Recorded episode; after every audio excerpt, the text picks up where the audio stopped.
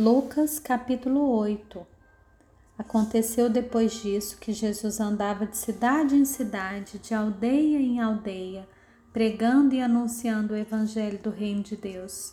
Iam com ele os doze discípulos e também algumas mulheres que haviam sido curadas de espíritos malignos e de enfermidades. Maria, chamada Madalena, da qual saíram sete demônios, Joana, mulher de Cusa, procurador de Herodes, Susana e muitas outras, as quais com seus bens ajudavam Jesus e os seus discípulos. Quando uma grande multidão se reuniu e pessoas de todas as cidades vieram até Jesus, ele disse por parábola: Um semeador saiu a semear, e ao semear, uma parte caiu à beira do caminho, foi pisada e as aves do céu a comeram.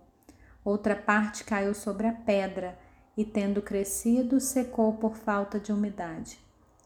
Outra caiu no meio dos espinhos, e os espinhos, ao crescerem com ela, sufocaram. Outra, enfim, caiu em boa terra, cresceu e produziu a cem por um. Dizendo isso, Jesus clamou: Quem tem ouvidos para ouvir, ouça. Então, os discípulos de Jesus lhe perguntaram o que significava essa parábola. Jesus respondeu: A vocês é dado conhecer os mistérios do reino de Deus, mas aos demais fala-se por parábolas, para que vendo não vejam e ouvindo não entendam. Este é o significado da parábola. A semente é a palavra de Deus.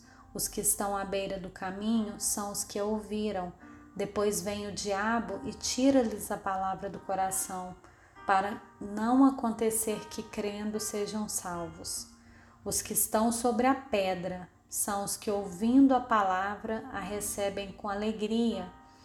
Estes não têm raiz, creem apenas por algum tempo e, na hora da provação, se desviam. A parte que caiu entre espinhos, estes são os que ouviram e no decorrer dos dias foram sufocados com as preocupações, as riquezas e os prazeres desta vida, e os seus frutos não chegam a amadurecer. A parte que caiu na terra boa, esses são os que, tendo ouvido de bom e reto coração, retêm a palavra. Estes frutificam com perseverança. Ninguém depois de acender uma lamparina, cobre com um vaso ou a põe debaixo de uma cama.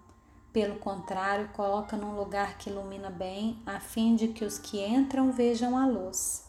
Não há nada oculto que não venha a ser manifesto, nem escondido que não venha a ser conhecido e revelado. Portanto, vejam como vocês ouvem, porque ao que tiver, mais será dado e ao que não tiver, até aquilo que julga ter lhe será tirado. A mãe e os irmãos de Jesus chegaram até onde ele estava, mas não podiam aproximar-se por causa da multidão. E lhe comunicaram: A sua mãe e seus irmãos estão lá fora e querem vê-lo.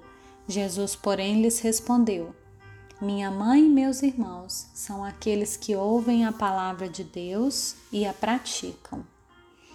Aconteceu que num daqueles dias Jesus entrou num barco em companhia dos seus discípulos e lhes disse: Vamos passar para outra margem do lago. E partiram. Enquanto navegavam, ele adormeceu. E sobreveio uma tempestade de vento no lago, e eles corriam perigo. Chegando-se a Jesus, os discípulos o despertaram, dizendo: Mestre, mestre, estamos perecendo. Levantando-se Jesus, repreendeu o vento e a fúria da água. Tudo cessou e ficou bem calmo. Então Jesus lhes perguntou: Vocês não têm fé? Eles, possuídos de temor e admiração, diziam uns aos outros: quem é este que até manda nos ventos e nas ondas e lhe obedecem? Então rumaram para a terra dos Gerazenos, que fica de frente para Galileia. Logo que Jesus desembarcou, veio da cidade ao seu encontro um homem possuído de demônios, que havia muito não se vestia, nem habitava em casa alguma, pois vivia nos túmulos. Quando ele viu Jesus, prostrou-se diante dele, dizendo com voz forte: O que você quer comigo, Jesus, filho do Deus Altíssimo? Peço-lhe que não me atormente porque Jesus havia ordenado ao espírito imundo que saísse do homem, pois muitas vezes se havia apoderado dele, e embora procurassem conservá-lo preso com cadeias e correntes, despedaçava tudo e era impelido pelo demônio para o deserto. Jesus perguntou a ele: Qual é o seu nome? E ele respondeu: Legião. Isso porque muitos demônios tinham entrado nele. Estes pediram a Jesus que não os mandasse para o abismo. Ora, uma grande manada de porcos estava pastando ali no monte, e os demônios pediram a Jesus que os deixasse entrar naqueles porcos. E Jesus o permitiu. Tendo os demônios saído do homem, entraram nos porcos e a manada precipitou-se despenhadeira abaixo para dentro do lago e se afogou. Vendo o que tinha acontecido, os que tratavam dos porcos fugiram e foram anunciá-lo na cidade e pelos campos. Então o povo saiu para ver o que tinha acontecido. Aproximando-se de Jesus, encontraram um homem de quem tinham saído os demônios, vestido, em perfeito juízo, sentado aos pés de Jesus, e temeram e algumas pessoas que tinham presenciado os fatos contaram-lhes também como o endemoniado tinha sido salvo. Todo o povo da terra dos Gerazenos pediu a Jesus que se retirasse, pois ficaram com muito medo. E Jesus, entrando de novo no barco, voltou. O homem de quem tinham saído os demônios lhe pediu que o deixasse estar com ele Jesus, porém, o despediu, dizendo: Volte para sua casa e conte tudo o que Deus fez por você. Então ele foi, proclamando por toda a cidade o que Jesus lhe tinha feito. Quando Jesus voltou, a multidão o recebeu com alegria, porque todos o estavam esperando. Eis que vem um homem chamado Jairo, que era chefe da sinagoga, e prostrando-se aos pés de Jesus, suplicou-lhe que fosse até a sua casa, pois tinha uma filha única de uns doze anos que estava morrendo. Enquanto Jesus caminhava, as multidões o apertavam. Certa mulher, que havia doze anos vinha sofrendo de uma hemorragia e que havia gastado todos os seus bens com os médicos, sem que ninguém a pudessem curar. Veio por trás de Jesus e tocou na borda da capa dele, e logo a hemorragia dela estancou. Mas Jesus perguntou: Quem me tocou?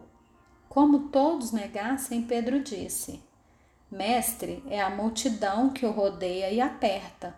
Mas Jesus insistiu: Alguém me tocou porque senti que de mim saiu o poder.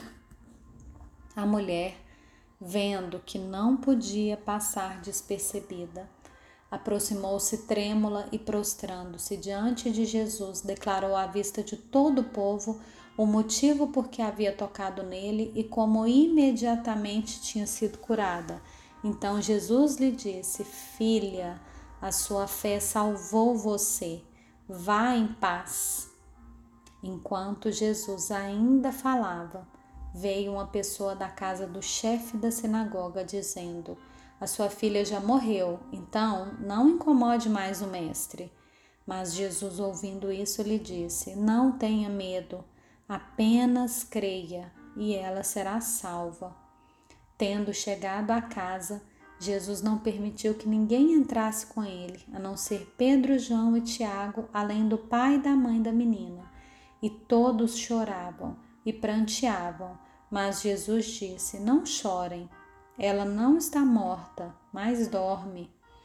E riam-se dele, porque sabiam que ela estava morta. Mas Jesus, tomando-a pela mão, disse em voz alta: Menina, levante-se. Voltou-lhe o espírito, ela imediatamente se levantou e Jesus mandou que lhe dessem de comer. Seus pais ficaram maravilhados, mas ele lhes advertiu que a ninguém contassem o que havia acontecido.